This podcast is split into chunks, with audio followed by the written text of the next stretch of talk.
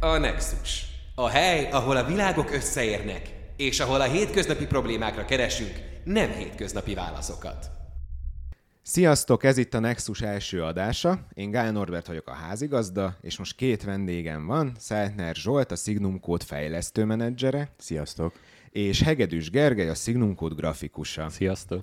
Zsolt nem véletlenül van egyébként itt most velünk. Von, vonzott engem mindig az animék világa. Nem tudom, ti ezzel hogy vagytok, hogy nagyjából képbe vagytok az animékkel. Nálunk a családban csak a fiam van képben. Ő nagyon imádja őket. Én nekem kimaradtak az életemből. Nagy térnyerése van egyébként, tehát hogy öm, egyre több gyereket látok amúgy ilyen narutós, bleaches cuccokba rohangálni, meg hasonlók, és engem az érdekelne főleg, hogy az anime kultúra az ugye Japánból származik, és Japánból származnak a harcművészetek. Vagy hát azoknak egy része. Hát igen. a nagy, nagy része, igen, igen. Főleg Kína, kelet, Japán. keletről uh-huh. a, mondhatjuk kelet, azt. Így, így oké. Okay. És ha jól tudom, az Aikido az például pont onnan származik. Igen, az történetesen Japán. És hát amúgy kapunk is az alkalmam, mert hogy Zsolt, ha jól tudom, ő egy haddanos Aikido mester. Jól tudod. Igen, és engem az érdekelne főleg, hogy amiket látunk ezekben az animékben, ott a harcművészetekből kiindulva bizonyos valamilyen aspektusban ilyen szellemi energiákat használnak általában. Tehát például a Naruto-ba csakrát, a Bleach-be szellemi energiát, de mindegyik útja gyakorlatilag a harcművészeteken átvezet. Mm-hmm. És mhm. engem az érdekelne, hogy ezek működnek-e a valóságban? Tehát, hogy te, mint tényleg haddanos Aikido mester, mit mondasz, hogy lehetséges így ilyen alapon működtetni ezeket a bizonyos energiákat, vagy nem? Hát egész pontosan mit értesz azon, hogy, hogy energiák? Tehát, hogy mi az, amire rákérdezel, hogy mi működik? Mert mondhatnám azt, hogy igen, részben működik, de hogyha tágabban értelmezem, akkor, akkor válasz egyértelműen az, hogy nem. Tehát az, hogy valaki ránéz a másik emberre, erősen koncentrál, mert az a másik ember földre kerül, ez abszolút nem működik. Én ilyenekre gondoltam. Dacára igen. annak, hogy ugye ezekbe az animékbe felteszem, hogy ilyenek vannak, bár mint mondottam, én annyira nem ismerem őket, de hálás vagyok egyébként az animéknek, mert régen a Steven Seagal filmeknek voltak köszönhetőek a, az új tagok a dojo most meg nagyon sok fiatal azért jön, mert az animék kapcsán megszereti a keleti harcművészeteket, és, és így talál ránk. Tehát ilyen szempontból van haszna. De hogy kérdésedre is válaszoljak, tehát az, hogy valaki így eldobálja a másikat azzal, hogy úgy ránéz, vagy nagyon rákoncentrál, olyan nincs. Legalábbis én az elmúlt 30x éves aikidós tapasztalatom alapján még azt ezt kell, hogy mondjam, hogy nincs, mert én még nem találkoztam ilyennel. Olyan viszont van, hogy a másiknak úgymond hát rácsatlakozol a az energiáira, nem tudok rá jobb szót, hát ezek igazából fizikailag megfogható energiák, tehát, tehát erők, mozgási energia, stb., amit teljesen jól meg lehet határozni, és ezeket az energiákat, hogyha érzékeled, akkor ezt nagyon jól tudod használni ellene. Ilyen szempontból viszont működik. De erre egy példát tudsz mondani, hogy a gyakorlatban uh-huh. így ezt így észreveszed, és ez így hogy, hogy működik? Igen, igen, igen. Tehát ugye úgy működik, hogy mondjuk van például egy fogás, vagy egy ütés, tehát jellemzően ilyen támadások vannak, hogy vagy megpróbálnak fogni téged, sokféle fogás van az Aikidóban, előről, hátulról, egy mhm. kézzel, két kézzel, sokféle fogás, vagy e, megpróbálnak megütni, ezeknek mindegyiknek van egy, egy dinamikája. A fogás is attól, a fogásnak abban van benne a dinamikája, amikor a szándék megtörténik, tehát meg akar fogni, el akarja érni a, a kezedet, a válladat, a mhm. fejedet, tök mindegy, ugyanez egy ütésnél, az egy energia ezért mondom, hogy ezek nem ilyen misztikus energiák, hanem tök egyértelmű. Mm. Ez egy mozgási energia feléd mozdul valaki, a test központját, a súlypontját elindítja feléd, megpróbál téged megfogni. Ha ezt jó időzítéssel használod, és a, é, tehát úgymond jól rákapcsolódsz arra a mozgásra, amit ő ad, hogyha ilyen misztikusan vagy japán szemmel mondom, akkor, a, akkor összekapcsolódik a kettőtök kie, ugye a kínai, kínaiak ezt chi-nek mondják, japánok kinek, a Star Wars rajongók meg Force-nak, de egyébként ez ugyanaz. Szóval, hogyha jól rácsatlakozol, akkor anélkül, hogy még megtörténne mondjuk a, a támadásnak a statikussá válása, mondjuk, hogyha egy mm. fogásról beszélünk, már azelőtt tudod mozgatni tovább. Tehát azt a mozgás energiát, amit tőle megkaptál, azt tovább tudod mm. vezetni, és ezáltal el tudod dobni, és így valóban létrejön az, hogy minél nagyobb dinamikával támad téged valaki, igazából adnál nagyobbat esik. Ja. Tehát így kell ezt körülbelül elképzelni. Ez a reális oldal. Tehát akkor, amikor ilyen, mit tudom én, dobok, vagy dob a mester valakin, uh-huh. egy nagyot, és az Mhm. meg egy nagyot repül, akkor az azért van, mert hogy elvezeti a mozgás energiáját, de és az ekkorát repít Igen, rajta? és akkor itt ugye ketté osztanám, mert vannak az ilyen bemutatóra szánt ilyen nagyon látványos dobások, meg esések, uh-huh. és ott általában azt túltolják. Aha. Olyannyira túltolják, hogy, hogy joggal mondják ilyenkor mondjuk egy ilyen árködő bemutatóra, hogy egy ilyen bullshit az egész, mert csak röpködik, röpködik az uke. Ukénak hívják az, aki támadott, és a végén majd esni fog. Csak röp, röpköd, ha kell, ha nem, esik, ha kell, ha nem, és mert hogy nagyon látványos. És igazából ezzel nehéz vitatkozni, mert nagyjából való, valóban így van a bemutatókon, ami szerintem hiba. Tehát nem, nem így kellene csinálni a bemutatókat, de maga az esés, mint olyan, az nem egy légből kapott dolog, és nem, egy, nem pusztán azért jó, mert látványos, vagy azért, nem azért izgalmas, mert látványos, hanem azért, úgy is hívják ezt Japánban, hogy ukemi, az nagyjából azt jelenti lefordítva, hogy, hogy, hogy megvéded önmagad, önvédelem, tehát véde, védekezést jelent nagyjából az ukemi, mert hogy megvéded önmagadat attól, hogy összetörd magad. Hogyha nem tudsz jól esni, szétplacsansz a, Aha. a jobb esetben a tatamin, rosszabb esetben a Tehát akkor ezért esnek úgy, ahogy... Ezért esnek úgy, egy még jobb példa, egy, egy csavarás. Megcsavarják a csuklódat, És akkor azt, azt látom mindig, hogy így fogja a faszi, megcsavarják a csuklóját, azt így átfordul a másik Átfordul, oldalára, mintha így Pontosan, valami tehát erő mozgatná, de ezek szerint akkor nem. Hát egy erő mozgatja a sajátja.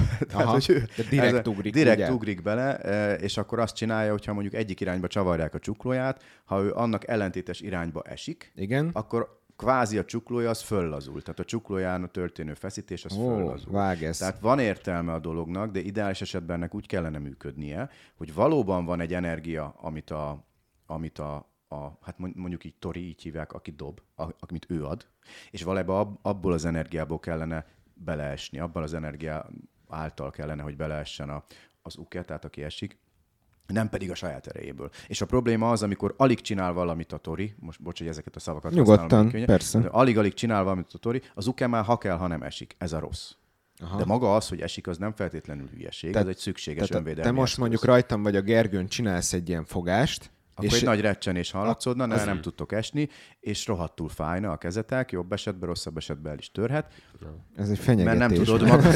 igen, igen, igen, mert hogy nem tudod magad megvédeni. Tehát ez egy valóban egy önvédelmi eszköz, tehát nem hülyeség az esés, csak sokszor túltolják, ami hiba. Ami mondtad, hogy anime miatt többen jönnek, és ezeknek az embereknek így általában mi a reakciója, meg mi a véleménye, meg mennyire érzik Aha. azt, hogy azt kapják, amire számítottak. Hát igazából olyannal még nem találkoztam, akik mondjuk azt szerették volna, ezt a misztikus erőt, hogy ők Hmm. majd így fogják dobálni az embereket. Hát Tehát arra nem ilyennel számítottam. ilyen- Erről, erről ilyen- majd ilyen mindjárt nincs. fogunk beszélgetni, erről a dologról. érdemes. Darásfészekben nyúlok majd. Igen, jó. Szóval ilyen, ilyen nincs, de a- inkább azt szeretik, hogy ma, ezek által, a rajzfilmek által, mm. bocsánat, anime, ilyenkor mindig a fiam rám szól, ez nem Rá- rajzfilm. re- ez nem rajzfilm, Muszáj, ez, ez, ez, anime. egy normális anime, és leharapja a és fejed. mindig mondja, ez nem milyen rajzfilm. Hát a van. rajzfilmek is már nagyon magas minőségűek, Egyébként meg igen, szóval is mindegy, de van, ez, ez, mindegy. nekik ez ilyen nagy Erre sért. muszáj Ha animét csak így lerajzfilmezem. Na mindegy, szóval hogy azt megszeretik mondjuk a japán kultúrát, és akkor ott ezt megkapják, ezt a fajta fehér ruhába vagyunk, ilyen Aha. aikido ruhába, meg meghajolunk egymásnak, és azok a, ilyen, az, azok a dolgok, amiket mm. ők látnak ezekbe, a, ezekbe az animékbe, azoknak egy részét ugye megkapják, és ez nem hiszem, hogy ennél sokkal többre számítanak. Aha. Jó. Hát nekem egyébként van egy ilyen élményem, első élményem. Én amúgy akartam Aikidóra járni, és nem én akartam, hanem a Fater akarta, hogy járjak. Gyerekként alsós voltam. Hát vigyük el a gyereket, tanuljon valami jó kis önvédelmet. Hát nekem tetszett tökre, hogy ott az ilyen milyen, mert Ez lát, hol volt helyileg? Fú, ez Vácon, ez Vácon volt, Vác, aha. 10 évvel Aha, ezelőtt. akkor tudom is, hogy hát két Lehet. lehetőség van, hogy kinél, kihez mehet. Le, le, lehet. Okay. És ö, mentem, és megnéztem egy ilyen próba, ö, de nem is próba, hát egy edzést. Mhm. Beültem és néztem, és nekem kis tökösként az rendesen ijesztő volt, ahogy ott a ember, tehát a- a- ott a tanítványok simán Aha. bukfenceztek, Igen, igen, igen. vetődtek, stb. Csak ugye nem volt, aki mellette nekem elmondja, hogy ezeket nem kell egyből tudnom. Én azt hittem, Bizony. azért de mondom, én ilyet nem tudok csinálni. Tehát, hogy a másik meg, hogy nekiálltak ugye számolni japánul, Igen. amit amúgy a, most már tudok, tehát egyébként én Aha. magamtól is megtanultam, de hogy akkor meg, hát én nem tudok japánul számolni, van azt, hogy kell csinálni. Hát, nekem egy, egy, azaz egy darab olyan ember volt egyébként egy kislány, nem most, mondjuk, hát már vagy lehet, hogy 15 éve is van, aki lejött edzésre, és akkor ugyanez volt, hogy ment körbe a számolás, ugye a gyerekek, amikor bemelegítünk, körbe mindenki egy- egyet számol, egytől tízig számol. És amikor rákerült a sor, akkor ugye ő nem tudott még számolni japánul. Mondtam neki, hogy jó magyarul is, hogy elszámolt magyarul, de végig rosszul érezte magát, hogy, Persze. hogy ő nem tudja, Igen. és abba hagyta ennek hatására. Abba, így van. Tehát, hogy olyan rossz, van. annyira rossz Így élmény van. volt neki, hogy ő nem tudott Így japánul. Úgyhogy azóta próbálok az újaknál erre figyelni, hogy ez kevéssé legyen számára Ez nálam is. Én ezért nem kezdtem el aikidozni, mert nem mondta el nekem közben senki, hogy figyelj, itt nem kell egyből tudnod bukfencezni, nem kell tudnod egyből esni, és nem kell tudnod egyből japánul számolni. Én meg lementem faterra, nem mondott senki semmit, uh-huh. nézzem az edzést, néztem, és hát mondom, ez úristen, ezt hogy, én hogy fog, én ezeket nem tudom, hát én nem vagyok idevaló, és én, például ezért nem kezdtem el, de nyilván ma már felnőtt fejjel ez nem így lenne, meg majd szándékomban Hány éves el- voltál akkor? Alsós voltam, mondjuk Hát jó, azt, akkor hogy nagyságrendileg 8-10 éves. 8-10. Aha. Hát Beszari figyelj, ha voltam. megvártad volna az edzés végét, akkor ott ragadtál volna, mert ugyanis a gyerekeknek a 80%-a az edzés végét szereti a legjobban, amikor játék van. még. Igen, igen, nem vártam. Tehát meg. e, igazából tök mindegy, hogy előtte focizunk, vagy karatézunk, vagy éppen aikidozunk, csak legyen egy jó játék a végén. Hát én ilyen kis nyom, Úgyhogy- nyomi feszengős gyerek voltam amúgy, úgyhogy nem, nem, volt annyira, nem volt annyira jó. Nagy kidobós csaták vannak mindig edzés. Igen. Na és akkor én most én, Gergő, neked esetleg valami észrevétel, mert én akkor belenyúlnék a darásfészekbe. Hát még csak annyi, hogy, hogy szerinted mi a funkciója, vagy hogy mennyien többlettartalmat adnak ezek a fajta dolgok egy Aikido edzéshez, mennyivel más vagy több ez, mint hogyha csak egy sima, nem tudom, milyen testedzés lenne, uh-huh, vagy ilyesmi. Uh-huh. Tehát ez az ilyen kulturális plusz Hát vonulat. kinek az... mi, kinek mi. Én például a magam részéről kicsit ilyen, ilyen szempontból uh, hagyom, kevéssé vagyok hagyománytisztelő, Hmm. mert én nem szoktam ilyen nagyon görcsösen ezeket betartani. Az alapokat persze betartom, meghajolunk, meg japánul mondjuk a szavakat, meg japánul számolunk, meg azért van egyfajta uh, tisztelet a, mondjuk a mester felé, ami mondjuk nem biztos, hogy mindenhol megvan, vagy talán a japánoknál ez erősebb, de én alapvetően ezt nem nagyon szoktam túltolni. Vannak olyan dojók, ahol ezt nagyon az én szemszögömből, a szempontomon nézve kicsit túltolják, nekem az annyira nem tetszik, de van, akinek pont az jön be. Tehát mm.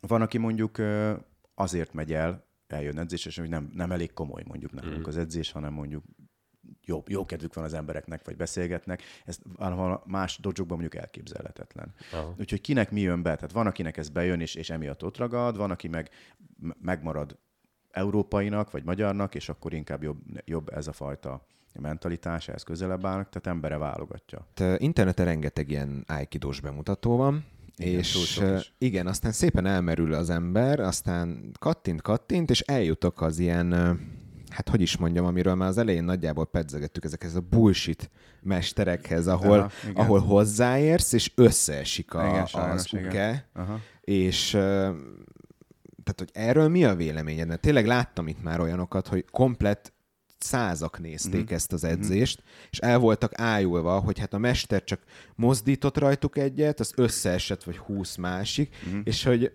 ez, hát ez működik, az vagy ne, nyilván nem. Egyértelműen nem, nem működik ez, és ez nekem ilyen nagyon ilyen szektás feeling. Aha. Én nem szeretem ezeket, és viszont azok, akik meg elmennek az ilyen edzésekre, azok akarják, hogy működjön, hi- hiszik, hogy működik, Hát mert és persze. így alá mennek, és így Igen. elhiszik. De hogy, én is hogy, akarnám, hogy ez működjön, de hát van annyi eszem nekem például, hogy tudom, hogy ez szerintem nem működik, mert ha lehetne is, szerint, nem, nem hiszem, hogy ezt lehet, meg nem egy XY random emberke fogja ezt Így neked van. megtanítani. Ez kicsit olyan, mint a, tudod, vannak ezek az ilyen szektás összejövetelek, most direkt nem mondok se, konkrétumot, Mhm. mm. ahol ilyen ördögűzés megy az emberekből. Gondolj bele, hogy azok az emberek hinni akarják, hogy ez működik, és akkor így csak így rájuk nézel, nem Igen. tudom, a, Igen. A, a, a pap, vagy nem tudom, hogy mondják ott, a szektavezé, és akkor ha, hanyat testnek, és másik ember meg oda megy, aki meg, aki meg nem hívő is, érdekes, az nem esik hanyat. És akkor, ja, hát azt már később nem tudjuk megmenteni, mert benne van az ördög. Jó. Tehát, eh, Hát na. csak ez harcművészetnél itt nem koppannak hamarabb az emberek? Vagy hogyha egy Azért nem... nem... nem, azért nem, mert ugye az ilyen, ilyen mesterek,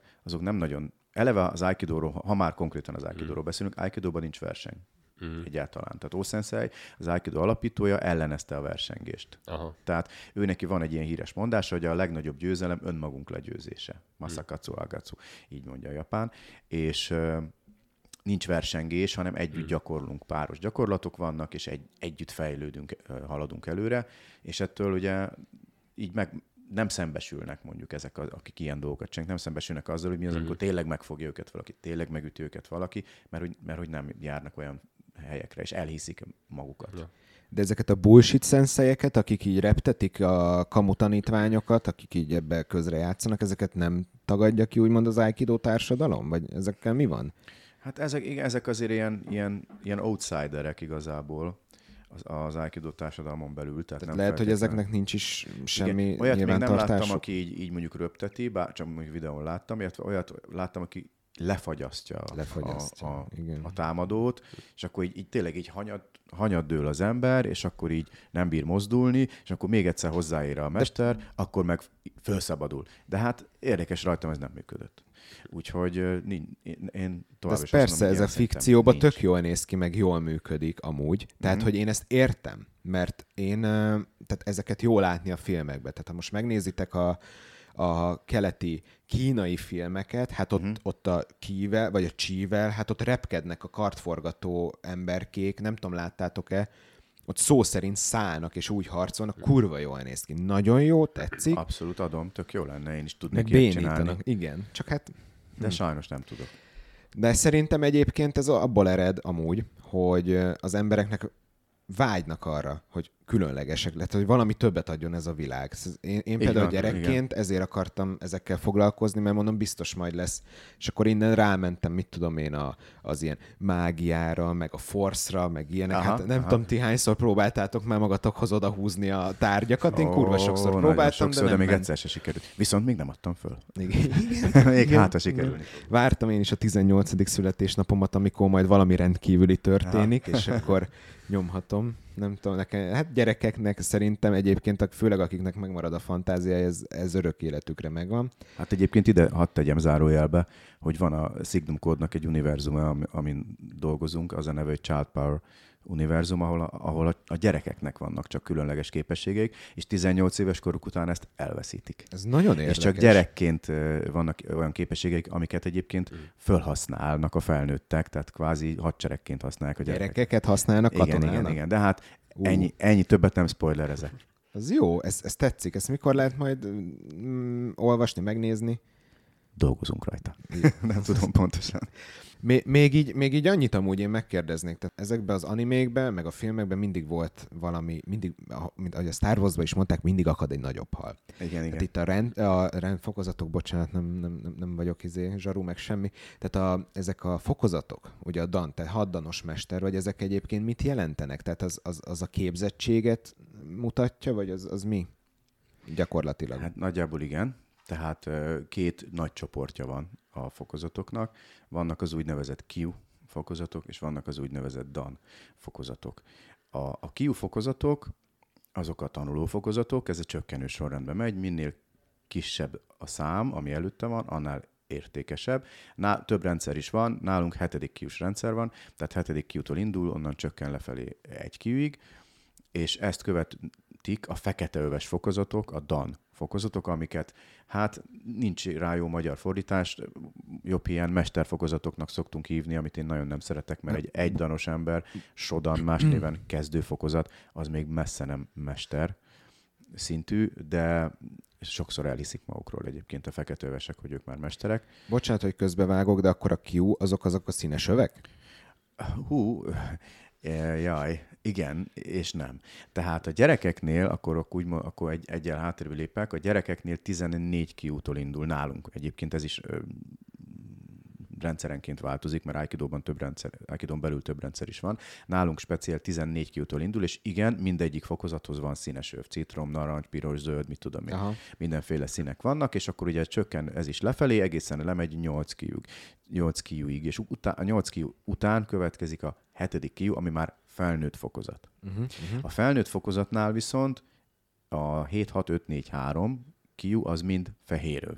Tehát ott nincs, a felnőtteknél nincs ez a klasszikus ilyen színes övezgetés, csak az utolsó előtt két fokozatnál, a, a második és az első kiúnál ott viszont barna öv van. Tehát a felnőtteknél tulajdonképpen fehér, barna, fekete, tehát hogy mondjuk azt, hogy kezdő, haladó és mester szint, hogyha nem tudok rá jobb szót, de mint mondottam, az első dan az még valójában messze nem mester. Uh-huh. Tehát akkor ez- az a kezdés, bocsánat, igen. Csak ennyi, hogy ez engem érdekelt, hogy van a színeknek ilyen külön plusz jelentése? Mert ezen így gondolkoztam, vagy csak szimplán hát, ki lett találva, aztán... Nem tudom, hogy amit most fogok mondani, ez mennyire igaz, én is úgy hallottam, hogy azt hiszem, hogy a japánoknál ez annyira nem feltétlenül dívik, ez a színes övezgetés, vagy, nem, Ah. vagy inkább dívott régen, nem annyira dívott régen, csak kb. az európaiak miatt találták ki, hogy ez Jó. jó. jó látványos. De lehet egyébként, hogy ezzel most nagy hülyeséget mondtam, mert ma már egyébként van a Japánban is ezek a színes övezek a gyerekeknél, de ott, ott kevésbé veszik,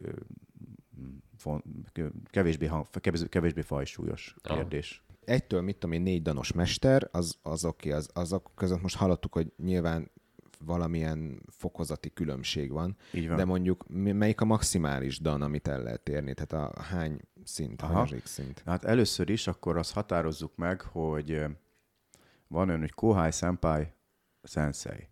Ezek azt jelentik nagyjából a Kohai az az alattad levő ember, a Senpai az a fölötted levő, mondjuk rangsorban fölötted levő, a Sensei az meg nem feltétlenül rangot jelent, az igazából nagyjából azt jelenti, hogy tanító. Igazából az egyetemen is, mondjuk az egyetemi tanárokat is Senseinek hívják az egyetemisták. Uh-huh. Tehát az olyan- akinek tanítványai vannak, azt nevezhetjük Senseinek. Tehát ezekről a kifejezésekről így ennyit röviden. És akkor a fokozatoknál vizsga van egészen negyedik danig. Ugye a kiukon így szép csökkenő sorrendben végigmennek, utána jönnek a danok, fekete öv, egy dan, két dan, stb. És negyedik danig van vizsga. Onnan már csak ilyen megajánlott fokozatok vannak, de egyre nagyobb a kivárás. Minden, minél magasabb fokozatra vágysz, vagy minél magasabb fokozatra lépnél, annál több és több évet kell várni az előző fokozat után.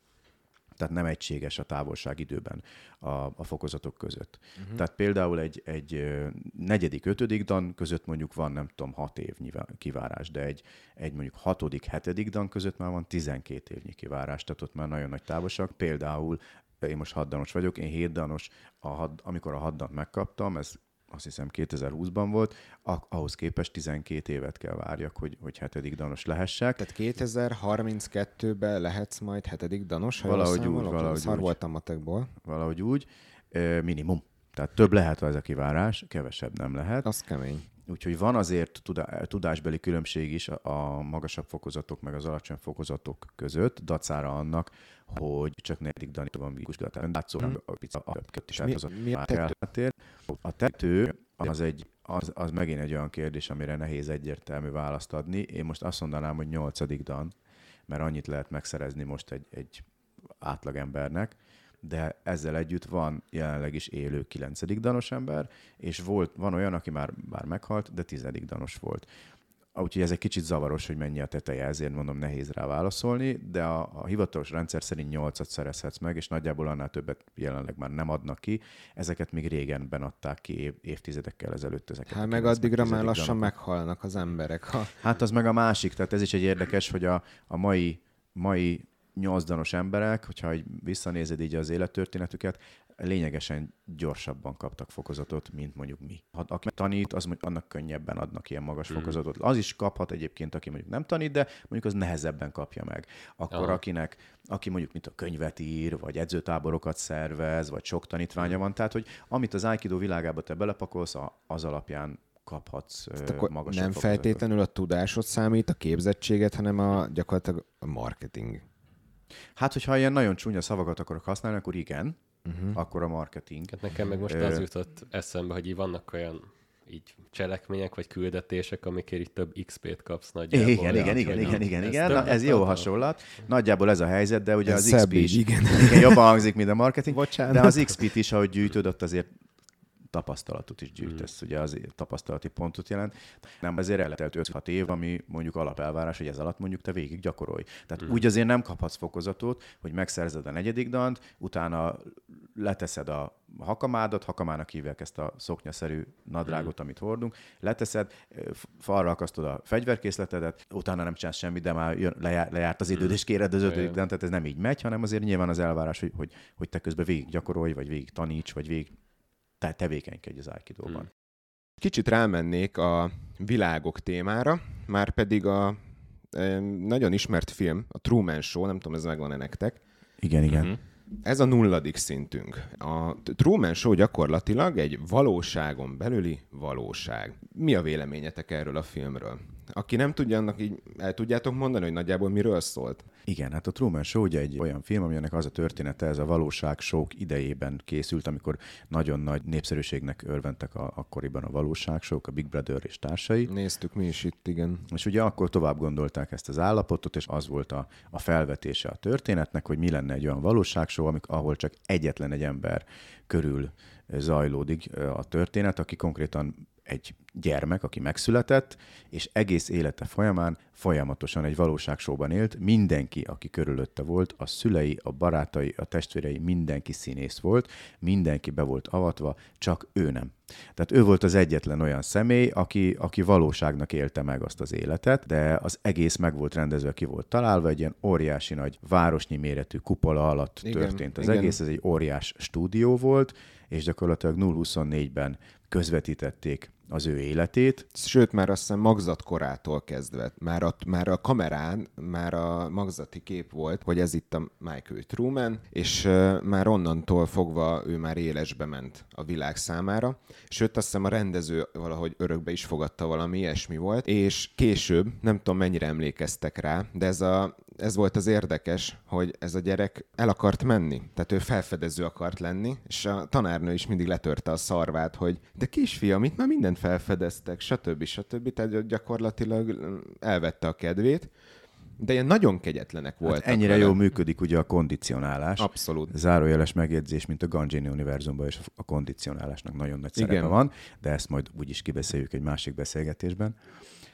És itt is ugye úgy kondicionálták ezt az embert, hogy, hogy bár alaphelyzetben ő szívesen eltávozott volna a városból és felfedező lett volna, de, de el, elérték nála azt, hogy ezt el, elengedje ezt, a, ezt az igényét. Hát meg a Truman Show-ban itt van egy ilyen egyértelmű funkciója ennek a kondicionálásnak. De a valóságban kicsit így nehezebb átlátni, hogyha bizonyos irányokba így mozgatnak minket, akkor ott így pontosan mi a cél. Meg nem tudom, hogy, hogy itt így mennyire tudatosan, vagy mennyire évek alatt így, így alakult, vagy most így néz ki a mostani berendezkedés. Mm-hmm.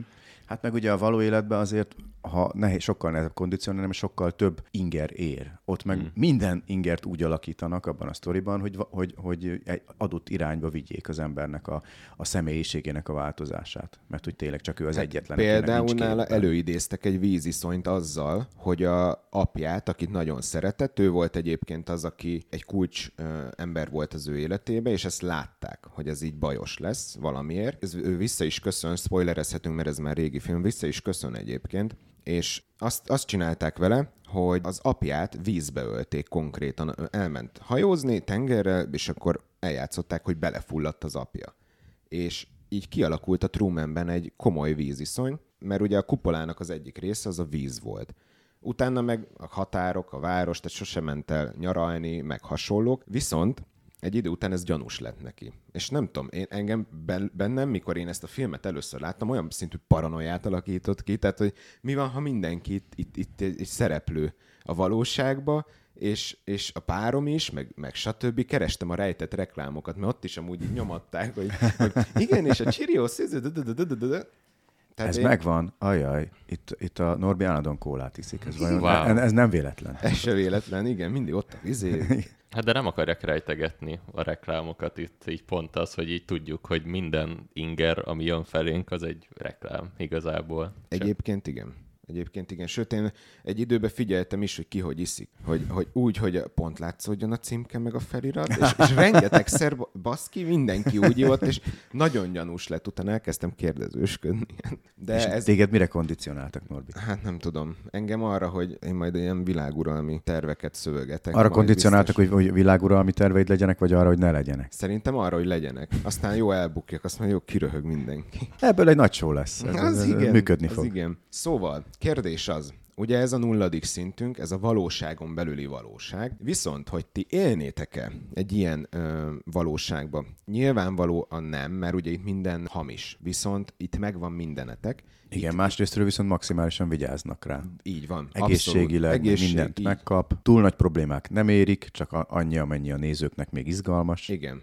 Igen, viszont itt jön a felvetés, hogy ez egy nagyon jól hangzik, meg minden, csak egyrészt mindent is lát mindenki, tehát az egész világ téged figyel. Másrészt viszont minden felmerülő problémád, ami, ami jön veled szembe, azt tudod, hogy generált, másik, meg minden, amit megoldasz, probléma, azt tudod, hogy igazából nem is biztos, hogy te oldottad meg, harmadrésztről pedig bármilyen sikerélményért, azt nem tudhatod, hogy az, sőt, az biztos, hogy nem neked köszönhető, hanem a forgatókönyvnek. De itt most ebben a kérdésben így úgy kerülnénk ebbe bele, hogy így utána törlődik az emlékezetünk, vagy mert hogyha így azt választanánk, hogy egy Truman Show-ban élünk, és akkor utána ugyanúgy... Ez egy jó kérdés, ez szerintem itt két különböző válasz is lehetséges. Legyen úgy, hogy nem törlődik, hanem te életed végig hmm. leérsz egy Truman show de tudod, hogy akkor igazából ott vagy, és hmm. ennyi.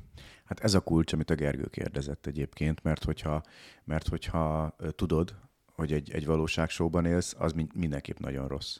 De hogyha, hogyha nem tudsz semmit, mert ugye a Truman az nem tud semmit. Tehát hogy ő, ő, ő, az ő, ő számára az volt a valóság az volt a való élet, és ő nem tudta, ugyanakkor másrésztről viszont egész jó élete volt tulajdonképpen, tehát egy, egy, Igen. egy átlag közepes élete volt. Úgyhogy ez kettő, ez, a kett, ez, ez két külön dolog. Szerintetek mi volt a legnagyobb problémája a Trumannek a, ezzel a fiktív élettel? Hát úgy nem őszinte valamilyen szinten. Tehát ő egyébként tök jól el volt a kis világába, onnantól kezdve zavarta a dolog, amikor megtudta, hogy ú, basszus, itt, itt más is van. Tehát, hogy lehet, hogy nem ez a valóság. Tehát, hogy nem az zavarta, hogy mit tudom én, hogy az anyja nem az anyja, hanem az zavart, amikor, a, vagy hogy bármi olyan történik, történik vele, ami mondjuk neki nem kellemes. Tehát nem ez volt a gondja. Az volt a gondja, amikor hirtelen rájött, nem tudom, liftajtó, hogy nem volt mögötte lift, meg nem tudom, ilyen, ilyen emlékeim vannak, igen, már rég, láttam, rég láttam a filmet. És onnantól kezdte, kezdve kezdte el zavarni, amikor rájött, hogy, hogy basszus, ez nem a valóság. De amúgy az ő élményei, az valamilyen szinten így is van egy ilyen őszinteség benne, mert így nem tudom, tehát levon következtetéseket ugyanúgy, meg ugyanúgy Abszolút. érik kihívások, meg minden. És tehát ő annak így... is éli meg. Igen. Izgalmas lenne beszélgetni egyébként olyanokkal, akár akik ilyen magyar valóságsóba voltak benne hosszabb ideig, tehát amikor hogy hetekig bent laktak. Ilyen való világ, ilyen való világ, meg nem tudom, Big Brother, hogy, hogy ők hogy élték meg, meddig zavarta őket a kamera, vagy hogy volt-e olyan pillanat, én, én élek egy gyanúpárról, hogy volt olyan pillanat, amikor már nem érdekelt őket, Igen. hogy ott van az a kamera, dacára annak, hogy tudat, biztos, tudatos, biztos. Csak ugye... tudták, hogy ott van, de egy idő után már nem, nem érdekli őket. Hát csak ugye ez önként... Nem tudsz állandóan disztingválni. Igen, itt a kulcs ebbe az egészben, hogy itt ezt önként vállalták, ugye, tudják, igen, hogy egy valóságsó. És ugye, hogy te is mondtad, és tudják, hogy vége lesz. Után, igen. Viszont a Trumannek nem volt önrendelkezése, tehát nem volt szabad akarata, és nem volt kontrollja e fölött a világ felett, és szerintem ezért volt embertelen. Igen. És én ezért sem mennék bele ebbe a igen. szituációba. Ráadásul ez végtelen, tehát hogyha ő nem jött volna rá erre, akkor így öregedett volna meg, és így halt volna meg. Tehát így, így élte volna le az egész De életét. az a durva, hogy miután megtudták, tehát miután megtudta, utána is rápróbálták venni, hogy maradj és csináld, Igen. és akkor stb., mert itt jobb lesz neked, de nem. Hát de úgy valamilyen szinten azt így mi is tudjuk amúgy, hogy az például, hogy az interneten mit csinálunk, meg ilyesmi, azt ugyanúgy így követik, meg figyelik emberek, meg felhasználják. Igen, a nagy akár... testvér figyel.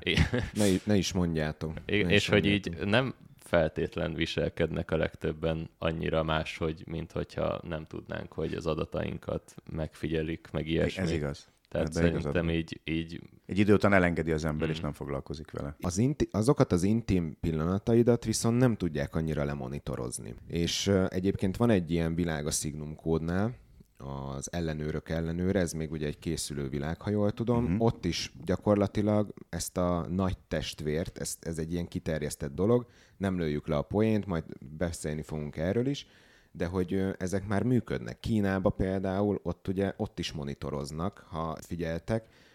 Hát de... olyannyira, hogyha nem vagy megfelelő a, a, a mit tudom, az elvárásoknak, igen. akkor mondjuk nem kaphatsz kölcsönt, nem szállhatsz kredit, föl. A, társadalmi kredit, kredit. Nagyon durva, igen, igen. igen. De ebben nem menjünk bele, erről, erről majd lesz külön adásunk.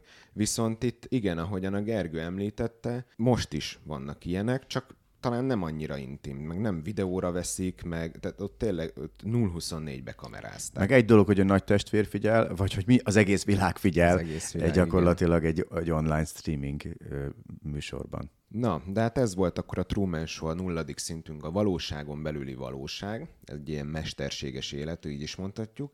Viszont mi van akkor, hogyha létre tudunk hozni egy olyan nem igazi valóságot, amiben nekünk kontrollunk van a fikció felett, a világ felett. Vegyük példának az első szintet, az eredetet. Ha megvan a film, akkor tudjátok, hogy ugye ott gyakorlatilag az álomba tudnak belemenni, emberek álmaiba, saját álmaikba, meg akár a több másokéba is, és ott tudnak megélni x idejű órát, másképp telik az idő, de azt most hagyjuk, és gyakorlatilag a saját világukat tudják ott megteremteni, amiben teljes körű kontrolljuk van az álom. Tehát jó esetben sz- szinte isteni hatalmuk van, hogyha tudatosan Abszolút. álmodnak. Igen. És ugye ezt gyakorolják benne, hogy tudatosan álmodjanak, hogy uh-huh. akár meghalíthassák a teret, meg stb. Na, egy ilyet kipróbálnátok, mondjuk? Mindenképpen.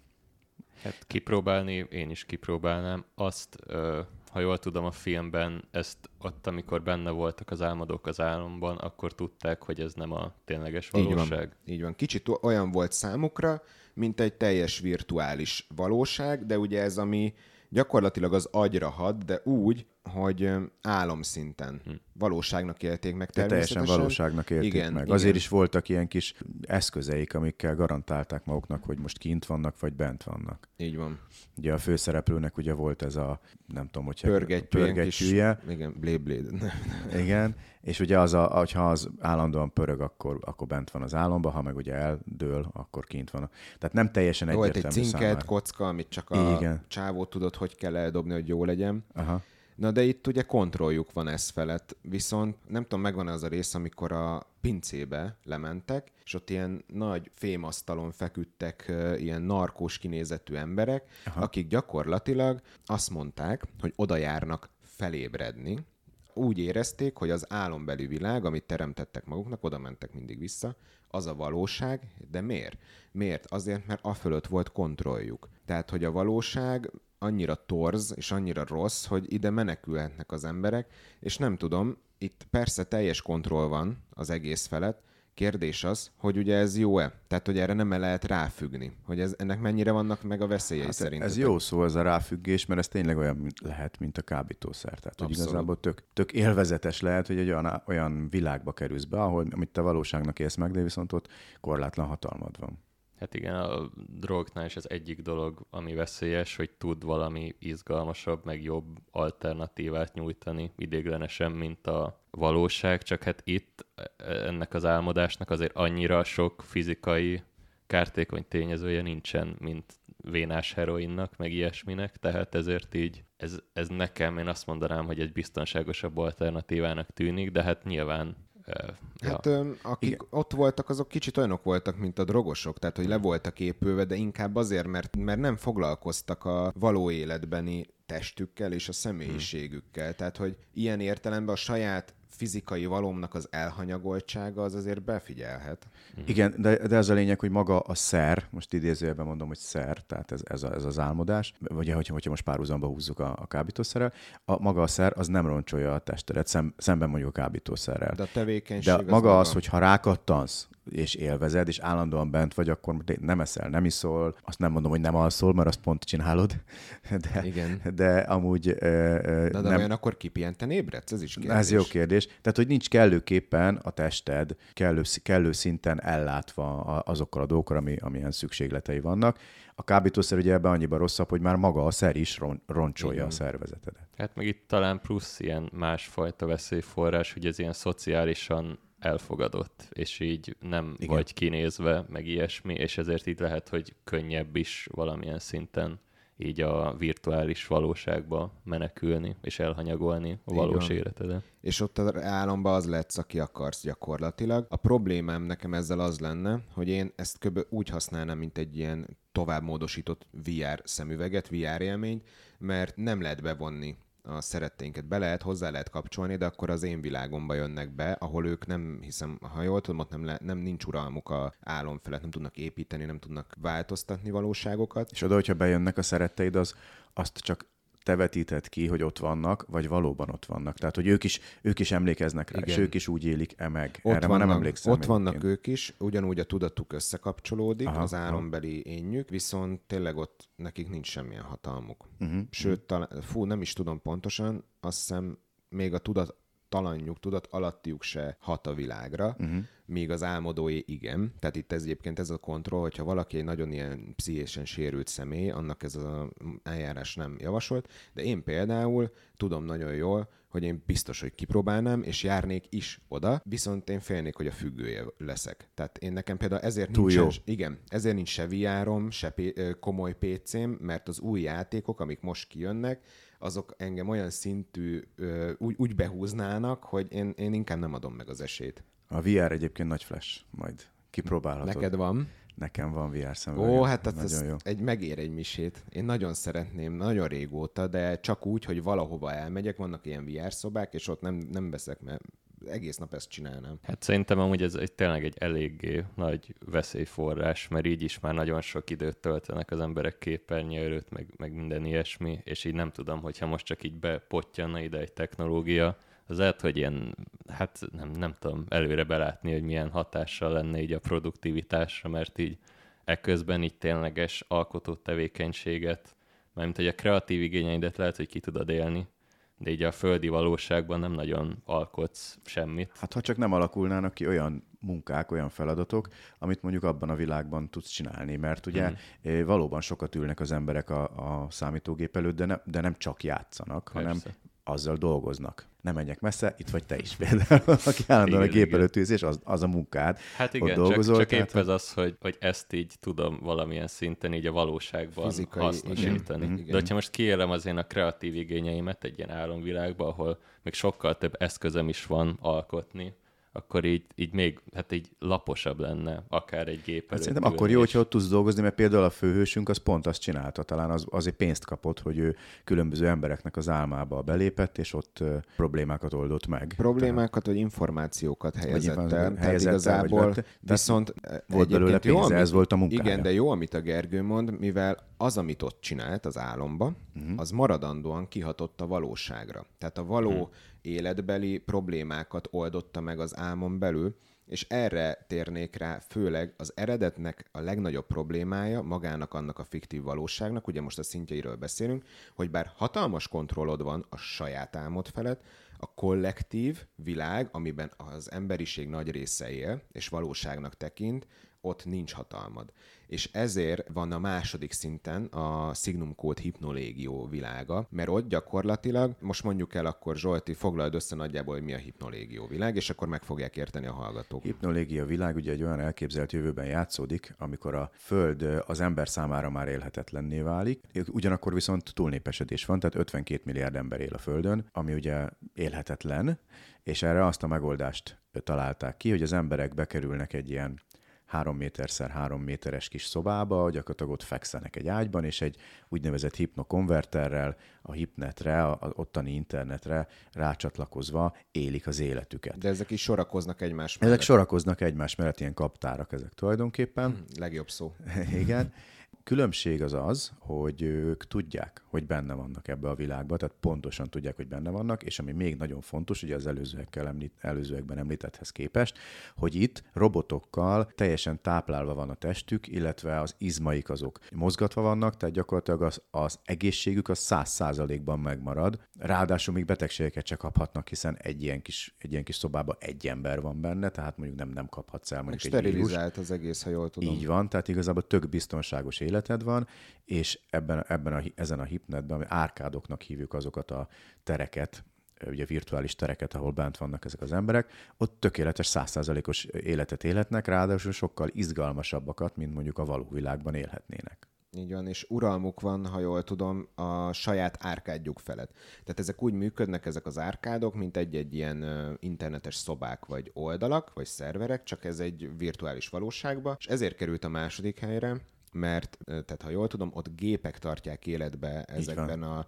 hipnokonverterekbe fekvő embereket. Amely gépeket egyébként sok esetben emberek Így van, irányítanak, így van. bentről a, a, ebből a virtuális világból kifelé irányítják ezeket Abszolút. a robotokat. És ezért van kontrolljuk felette, hogy bár a gépek azok, akik karban tartanak, de az emberek irányítják és felügyelik a gépeket, az van egy komplett hálózat, van egy rendszer szintű szabályozás, tehát hogy van egy keret, ami belül mozoghatnak az emberek, de ott ez egy hatalmas, tehát rengeteg tér van arra, hogy a hipnoták, hipnotáknak Igen, hívjuk igen. őket, azt csinálhassanak az árkádokon belül, amit akarnak. Szinte bármit megtehetnek, csak egymást mondjuk nem lehet kinyírni. Tehát a lehet másik, bántani. másik embert nem lehet bántani fizikálisan. Ha jól testét. tudom, nem lehet legálisan komoly adatokat elrejteni, de hogy gyakorlatilag ebben a világban ezt úgy kell elképzelni, hogy bármi is lehetséges. Tehát te lehetsz Jedi, mágus, Star Warsból bármilyen robot, akár még sárkányá is átalakulhatsz, hogyha erre- ez így le van kódolva, Így van. és olyan világokat alkothatsz, amilyet szeretnél.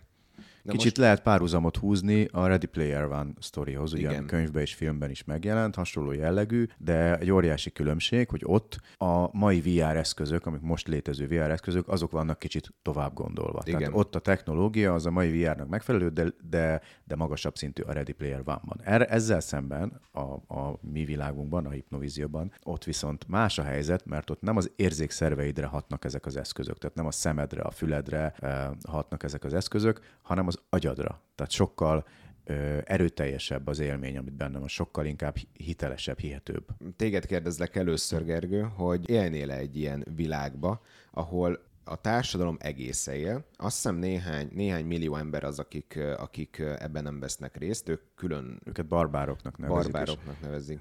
Kint él, nem, nem a felszínen élnek, ott nem tudnak élni, hanem bar, barlangokban élnek. Igen. Hát nekem ez így komplikált kérdés, mert most az is eszembe jutott, hogy egy ilyen világ az olyan szinten így vonzó lenne nekem, hogy itt díjazva van nagyon így a kreativitás, meg az ilyen fikciós világoknak az átélése, tehát így úgy érzem, hogy egy ilyen világberendezkedésnél a nagy vezetők, akik ezt így kialakították, hát tényleg a, a fikciót, meg a, az ilyen irodalmat akár, vagy a, a történeteket, azt nagyon nagyra értékelik, Valószínű. és így ez maga vonzó nekem, de nyilván az ilyen mostani 21. századi énemnek így nehéz lenne az befogadni, hogy akkor szia, itt egy ágy, ide feküdj be, és így, így akkor nagy részt így fizikailag itt fogod leélni az életed, így az agyad az, az lehet bárhol, de most az még így nem lenne nekem vonzó, én nem, tehát nem tudom. Én azért így fizikailag is szeretnék ugyanúgy mozogni, meg járni kelni, meg minden, de hogyha meg sokkal több, sokkal izgalmasabb élményben lehetne részem, azért mindenképpen kipróbálnám, meg valószínűleg tudnék gyarapodni ezek által,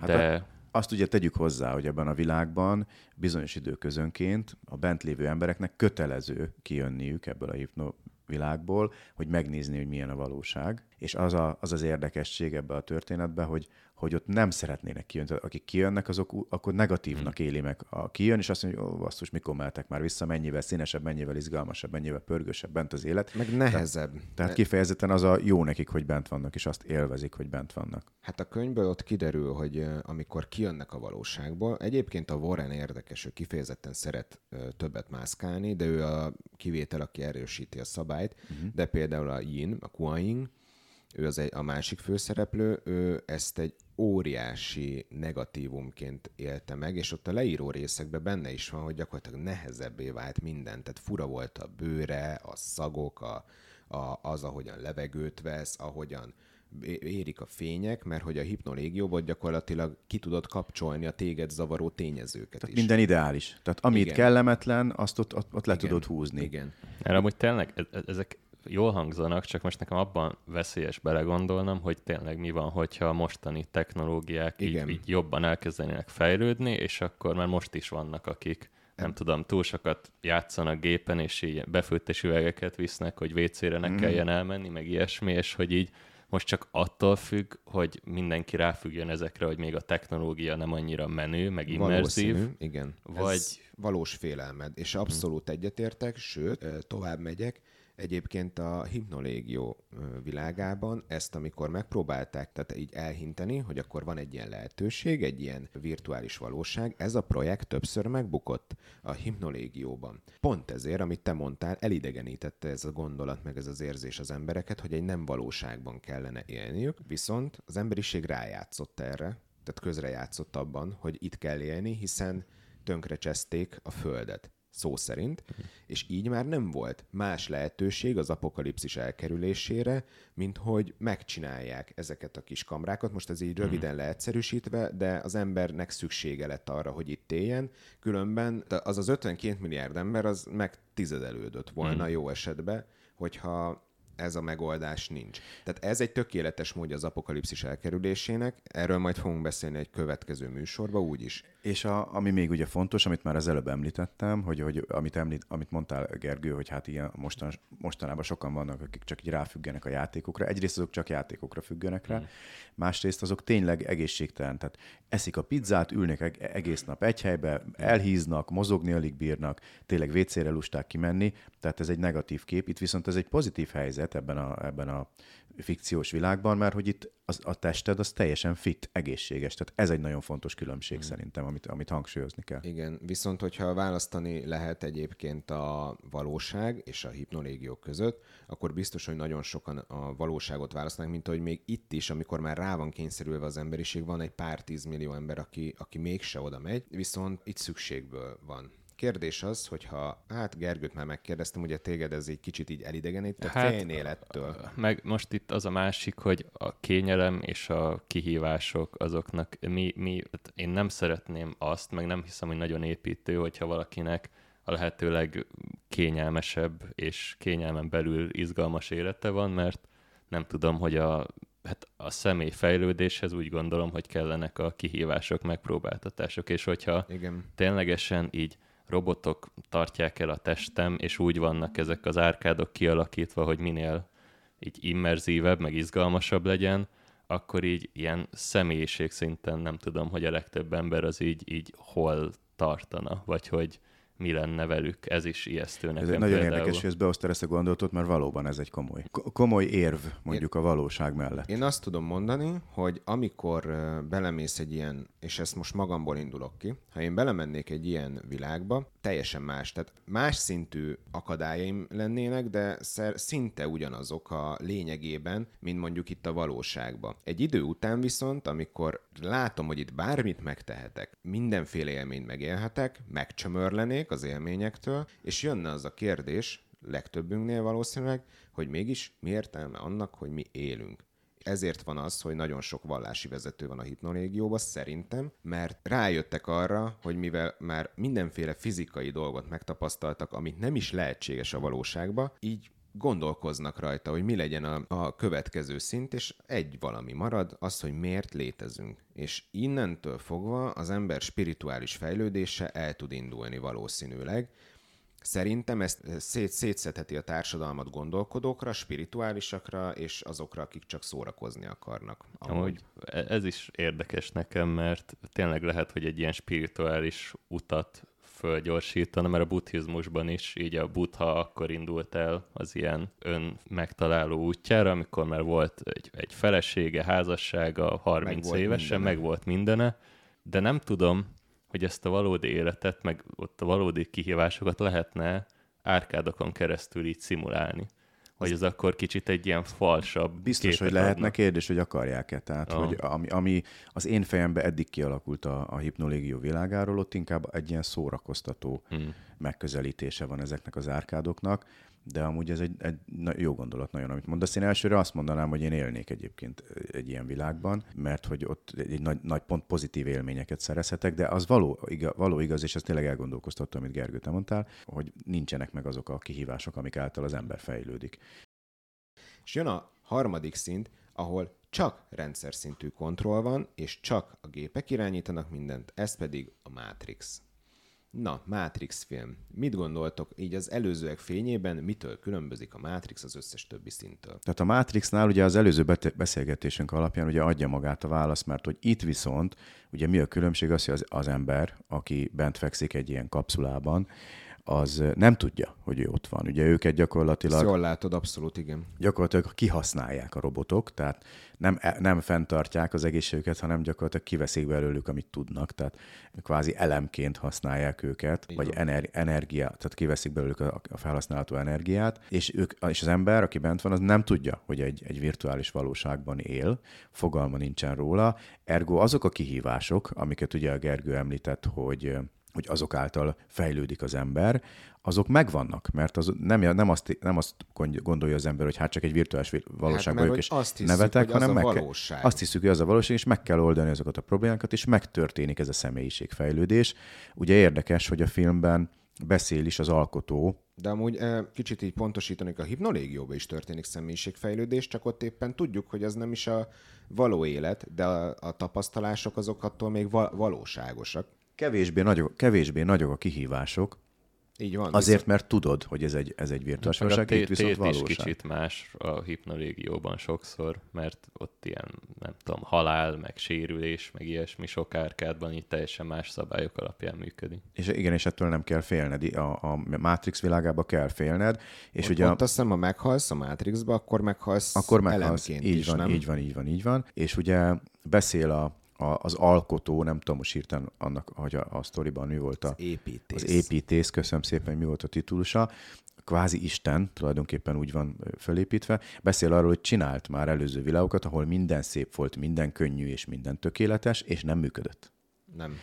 Tehát kell az embereknek a kihívás, kell az embereknek a probléma, és akkor itt kötnék rá Gergőre, hogy itt, hogy itt megvan ez a, ez a fajta, ez a fajta fejlődéshez szükséges probléma, amit, amit ugye meg kell, vagy problémák, amiket meg kell oldani az emberek. Ezek a mai világunkra kivetíthető szintű problémák, de ugye a hipnolégióban meg más szintű problémák lesznek. Nem akarok mindig visszamenni oda, viszont ugye itt ez a lényeg, hogy akár a Matrix az most itt történhetne. Tehát ez, ez az a, Igen. a, ez az a paradoxon, amit ugye az, a Matrix rajongók feltesznek, hogy mi van, hogyha ez a Matrix, csak mi nem tudjuk ugyanígy, viszont akkor miért van az, hogy a Matrix engedi, hogy készüljön egy film, ami a Matrixról szól, és leleplezi, és bla bla bla. Ti egyébként élnétek benne, vagy Gergő, mi a véleményed erről az egész Matrix dologról? Hát most így az egyik kérdés, hogy mennyit változtatna most így az én életemen, hogyha holnap kiderülne, hogy én a Matrixban élek.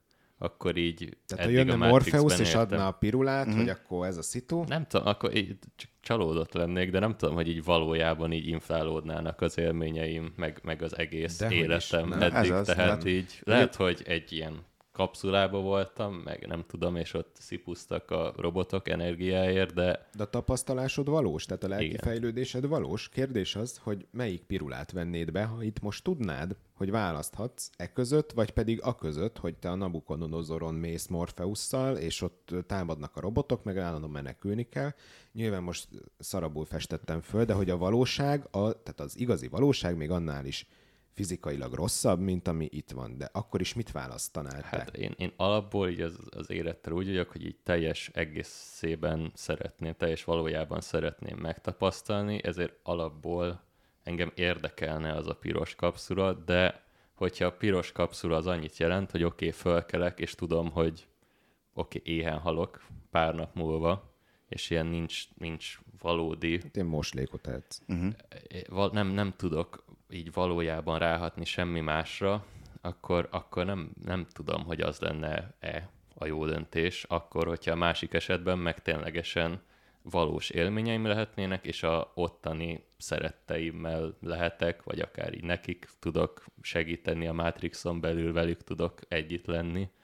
Tehát én, én most itt hirtelen nem tudnék választani, hogy vagy a valódi fizikai valóság, vagy, vagy nem tudom. Vagy a Itt Matrix. a, pár, itt a a párhuzam egyébként a Truman Show-val, hogy az is onnan volt érdekes a Trumannek, amikor megtudta, hogy ez nem a valóság, amúgy el volt benne. Ugyanez van szerintem a Matrixban is, Így hogy van. igazából el van benne az ember, aztán és hogyha hirtelen kiderül, hogy nem a valóság, akkor jön a nagy kérdés.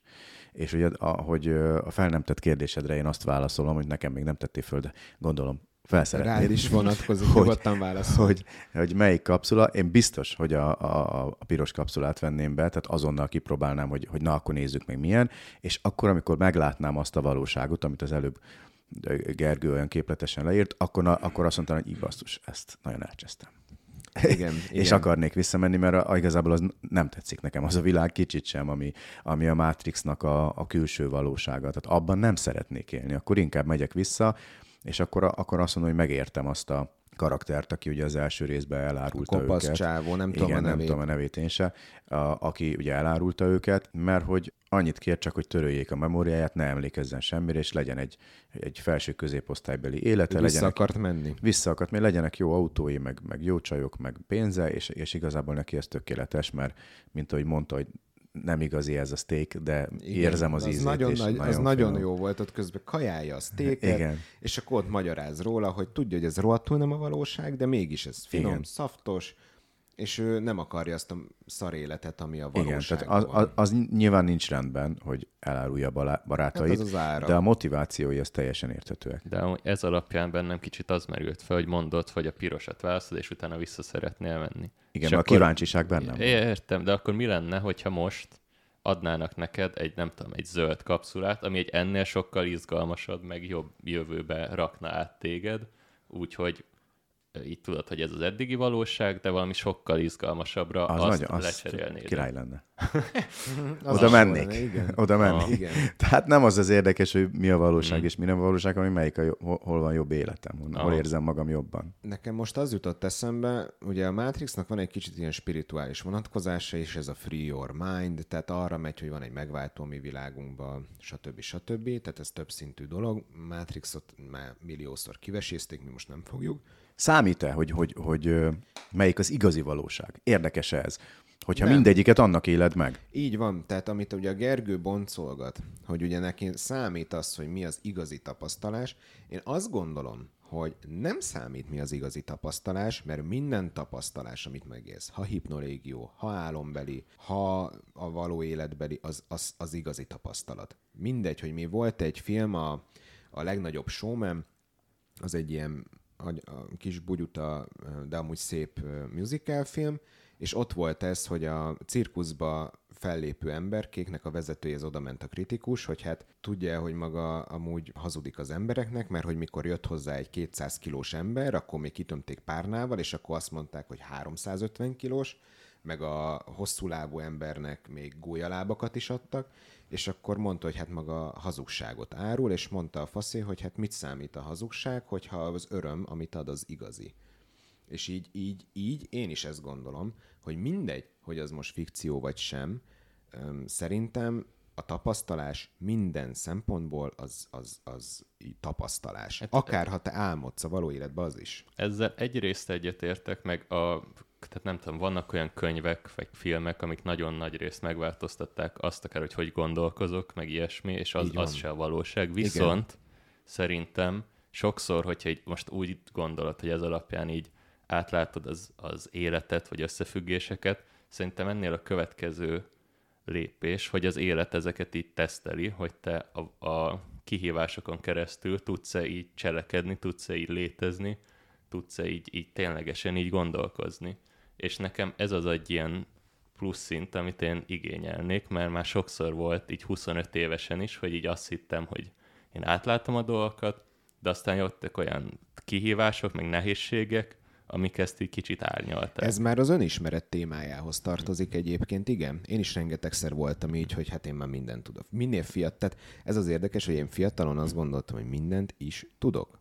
Hülye a fater, hülye mindenki. Hát minden, minden tini Igen. pontosan így gondolkodik. És aztán egyre többet tapasztaltam az életből, úgy gondoltam, hogy hát mindenki hülye. Aztán elkezdtem tanulni, tájékozódni. Minél többet tanultam, annál inkább azt éreztem, hogy mennyire nem tudok semmit. És én ezt átéltem, viszont most így rámenve a dologra, a fikció szerintem pont arra jó, hogy ilyen helyzeteket megélj, Mm. Akár egy szerepjáték, akár a regények, akár a filmek, mert a, meg a játékok egyébként. Tehát a játékok is ilyenek. Megélhetsz olyan helyzeteket, amikben nem gyakran találkozol, és a, a világba, és, és, és most így a Norbi, a Signum Code vezetőjének a szavai élve, mire lehet használni mondjuk, hogyha egy szerepjátékba te a kocsmárosból akarsz ö, információkat kinyerni, miben másabb az, mint tárgyalni egy tárgyaláson, vagy épp, tehát ezek, ezek olyan ö, fikciós ö, dolgok, szituációk, amik amúgy erre felkészíthetnek, és árnyalhatnak téged, Ja. ja. szerintem. E- e- ezzel is egyetértek, csak szerintem ez van épp ezért szeretném valahogy vegyíteni mindig ezt az ilyen fikciós valóságok, akár a hipnolégiós árkádokat, Igen. meg egy ilyen fizikai valóságot, és valahogy ezt a kettőt én... Egy ilyen mind... egyensúlyba. Igen. Le, amúgy ez lenne az ideális. Tehát, hogy kint élsz a való világban, de amikor gondolsz ilyet, akkor bemész a hipnolégióba. Vagy Igen. hogy legyen is értelmebe menni, akár. Tehát, hogy ne csak az, hogy szórakozni, gondolom. Hát igen, meg amúgy azért az is jó, hogyha annak van értelme, hogy a valóságban vagy. Tehát nem csak az, uh-huh. hogy a, a valóság az, az ideális, hogyha több annál, mint hogy egy ilyen kapszula, amiben fekszel, és akkor a Matrixban igen, ott, ott vannak kihívások a valóságban, hogy a, vagy akár a hipnorégióban is, hogy a fizikai valóságot azt valami élhetőbb, vonzóbb alternatívává, valami jobbá tegyük, és szerintem ezt a kettőt, legalábbis én mindig úgy vagyok vele, hogy ezt a kettőt így jó lenne ilyen Ötvözni. egységbe tartani. Uh-huh. Igen, igen. Abszolút, és uh, igazából itt rá is kötnék arra, hogy szerintetek hol tartunk mi abban, hogy egy, abban a technológiai fejlődésben, hogy egy uh, fiktív valóságot hozzunk létre. Tehát a mai szinten hol állhatunk körülbelül ebben? Tudjuk, hogy van VR, de már vannak próbálkozások a metaverzumra is, ugye azt gondolom ismeritek, a Facebooknak a igen, kezdeményezése, igen. azzal nem tudom például mi van, arról tudunk-e valamit? Hát nem nagyon működik még jelenleg, de én úgy tudom, hogy nincsen offolva, szóval fejlesztik még csak nem kellőképpen népszerű még jelen pillanatban, mert kevés benne, a, ami, amit ki lehet belőle hozni. Tehát De be tudsz oda menni, tudsz találkozni barátaiddal. De milyen VR-on keresztül? VR-on keresztül. Tehát ilyen szempontból picit párhuzamot lehet vonni a, a hipnolégió világával, hogy ott is mindenki, akivel találkozol, az, az egy ilyen avatár. Ugyanígy működik a metaverzumban, és csak ilyen nagyon mit tudom én, egy százalékos szinten mondjuk a hipnolégióhoz Aha. képest, és még nincsen elég érdekes tartalom benne ahhoz, hogy, hogy rákattanjanak az emberek. Hát meg amúgy sokan már amikor elkezdték ezt így behozni, azért nem örültek ennek az egésznek, meg szkeptikusok voltak a metaverzummal. Tehát az emberekben még most megvan, hogy így nem feltétlenül szeretnék valószínűleg, hogy egy ilyen hipnolégió jellegű irányba menjünk el, aztán, hogyha ott lenne a technológia, akkor nem tudom, akkor valószínűleg máshogy gondolkoznának idővel. De... Igen, de haladunk egyébként abba az irányba, csak tényleg nincs elég tartalom. Például, hogyha valaki VR-ban szeretne mondjuk élményeket gyűjteni, akkor vannak adott játékok, vagy alkalmazások, amit ő szívesen használ. A metaverzum az meg igazából csak egy ilyen tér, ahol oda be tudsz menni, de olyan túl sok történés még nincs benne, de nem, nem elég izgalmas. Sem dolgozni, sem szórakozni nem tudsz benne olyan szinten, mint egy-egy adott dologra optimalizált mondjuk program. De te mondtad, hogy neked van VR szemüveget, te azt így mennyit szoktad használni, ilyen heti, havi szinten, vagy hogy mennyire szereted? Használni? Én nagyon szeretem. A, a, a eleinte nagyon-nagyon sokat használtam, Aha. tehát órákat játszottam benne. Most már kevesebbet, de nem azért, mert, nem, mert meguntam, hanem mert kevesebb időm van. Aha. Kevesebbet vagyok otthon, de amikor otthon vagyok, nagyon sokat játszom. Mai napig is játszom még vele, de régen szó szerint órákat bent mhm. töltöttem. Mm. Hát én úgy tudom egyébként, hogy a metaverzum az próbálta kiterjeszteni az internetet erre, tehát hogy, mert ugye most úgy van, hogy gyakorlatilag az internet, tehát az online tér az egy plusz élettér. Tehát én, amikor megfogom a telefonomat, megnyitom a bármelyik alkalmazást, vagy közösségi média platformot, egyből olyan, mint hogyha belépnék egy másik világba, és valószínűleg ez mindenki is így van. És ha jól tudom, ezt akarta a metaverzum így kiterjeszteni a VR-ral egybe, nyilván akkor már felhasználja a meglévő technológiát, és hát ezzel, hogyha össze, az volt a terve, ha jól tudom, hogy összekapcsolja gyakorlatilag a pénzt, tehát hogy egyre inkább online lehessen fizetni, meg virtuális pénz legyen, gazdaságot, stb. És ezt akarta, de hát ez egyelőre még sehol nem tart. Ha jól hát tudom. ez még sehol nem tart, meg egy jó ideig nem is fog, de én szerintem ezt nem adják igen, föl, tehát hogy igen. ez egy, ez egy de hát egyelőre reális igen, jövőkép. De am, amíg még érdekesebb, tehát hogy tartalmasabb, a valóság, ahogy a Gergő is mondta, mert uh-huh. eddig még nem tudtak olyan fikciót létrehozni a, itt a valóságon uh-huh. kívül belül, ami tartalmasabb lenne. Amíg csak szórakozásra használjuk ezt, addig szerintem nem, nincs is baj, és amúgy nem is lehet nagyobb dolgokat létrehozni, mert hát a VR-t is most belevitték, és hát beleraktak egy ilyen kis szobácskákba, ott is ilyen mini árkádot hoztak létre, de hogy nagyon funkciója nem volt. Azt nem ilyen meetingekre akarták használni. Hát a meeting, gondolj bele abba, hogy van mondjuk egy, egy óriás cég, egy nemzetközi óriás cég, és mondjuk csinálnak nekik egy vezetőképző tréninget és az egyik az Tokióban van, az egyik ember a másik New Yorkban, a harmadik Budapesten. És ezeknek tudnak csinálni egy olyan tréninget, ahol ők egy térbe kerülnek. És ez nem ugyanaz azért, mint amikor egy Teams értekezletbe leülsz a géped és ott beszélgetsz, hanem ebben a virtuális világban mozogni tudsz, látja a mozdulataidat, Hát a kérdés, kezedet. hogy ez nem veszi el a figyelmet a lényegről, tehát pont a tréningről, hogy tehát a, Hát azért, eltereli, azért- sem, mert nekem ez szórakoztató. Hát Pont abszolút ez az. szórakoztató, de általában az összes tréning szórakoztató. Tehát azok Aha. úgy vannak fölépítve, tehát nem azt mondom, hogy, hogy együtt dolgoznak, ha, ha, direkt nem ezt a szót használtam, ezért Ja, mondtam ja, a tréninget, bocsánat, hanem az egyfajta ilyen, tudod, egy ilyen, egy ilyen összes tréning, az, hogy Arra egy jó. jól fölépített tréning azért az szórakoztató. Tehát szórakoztató módon csinál egy tréninget egy jó trénercég, ahol jól érzik, jól érzik magukat a résztvevők, ugyanakkor fejlődnek is mert utána mindig ki vannak elemezve a dolgok, hogy, hogy mit, hogy merre, Én meddig ilyen kellett még nem volna, vagy voltam, de hogyha van ilyen, és megyünk, az rohadt jó lenne. Én még nekem így az jutott eszembe, hogy igazából a technológiai fejlődése az nem tudom, hogy mennyivel így nyújtana ténylegesen izgalmasabb, meg jobb élményeket, mert azt így már így tapasztaljuk, hogy akár így videójátékoknál is folyamatosan fejlődik a grafika, meg nem tudom, sokkal immerzívebbek, de én valószínűleg a leginkább fiatalon élveztem az ilyen, nem tudom, ilyen sokkal puritánabb kinézetű, meg technikai játékokat. Tehát, hogyha ugyanúgy a, ez a metaverzum, meg VR technológia is sokkal immerzívebb lesz, az, az mennyivel fogja így sokkal jobban érdekelni az embereket. Hát érdekes, amit mondasz, mert egyébként a, a VR-ban vannak olyan alkalmazások, vagy olyan játékok, amik kifejezetten ilyen rajzfilm stílusúak. Hmm. És benne, de benne vagy a világban, tehát tökéletesen ott érzed magad, már hogy az, tehát át van vágva a szemed, és valóban ott vagy benne a térben, és ilyen rajzfilm jellegű világban vagy benne, de nem azt tudatosítod magadba, hogy rajzfilm jellegű világban vagy benne, hanem ott átadod magad annak az élménynek, és nem azt érzed, hogy jaj, de gagyi, hogy ilyen rajzfilmes, hanem hogy az, tök szórakoztató. Tehát nem feltétlenül attól jobb, hogy minél valósághűbb. Meg szerintem régen az, amiket jobban élveztünk, az egy szintlépésből adódott. Tehát az a technológiai fejlődés, az egy szint egy ugrás volt a réghez képest, amikor még nem volt semmi, esetleg Tetris, meg mit tudom én. Szerintem az kellene most is, hogy egy szintet lépjünk, ez a VR lenne, még, mi- ami szerintem működik, de még nagyobbat, tehát ugrani.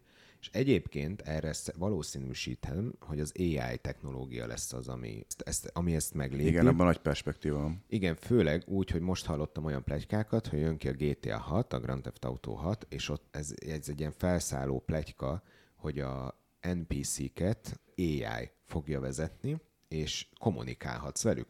Tehát nem az lesz, hogy be lesz programozva. Nem, egy nem az, hogy van előre tízféle válasza, hanem százféle vagy ezerféle válasza, és lehet a te megfelelni. igen. És Aha, ez, ez izgalmas. viszont, és ezt képzeljétek el, hogy fölveszed otthon a fülest, a mikrofont, mész a kis játékodba, amúgy arra is van már VR mód, Mhm. mm-hmm. és hozzászólsz egy NPC-hez, azt És válaszol amit- és neked. válaszol An- neked. Annak relevánsan, amit, Így amit van. hozzászóltál. Nagyon na izgalmas. ez, ez, ez az a technológia, amire én azt mondtam, hogy na lehet, és ez be- bejön, akkor én fogok venni egy olyan konzolt, ami ezt, ezt elviszi, mert azt én biztos, hogy ki akarom próbálni. Tehát ott, ott a vége nekem, ott elcsábulok. Kész. És ez az első lépésed a hipnolékió világa felé. Így van. Köszönjük szépen, hogy itt voltatok. Ez volt a Nexus. Várunk titeket legközelebb is. Addig is sziasztok! Sziasztok! Sziasztok!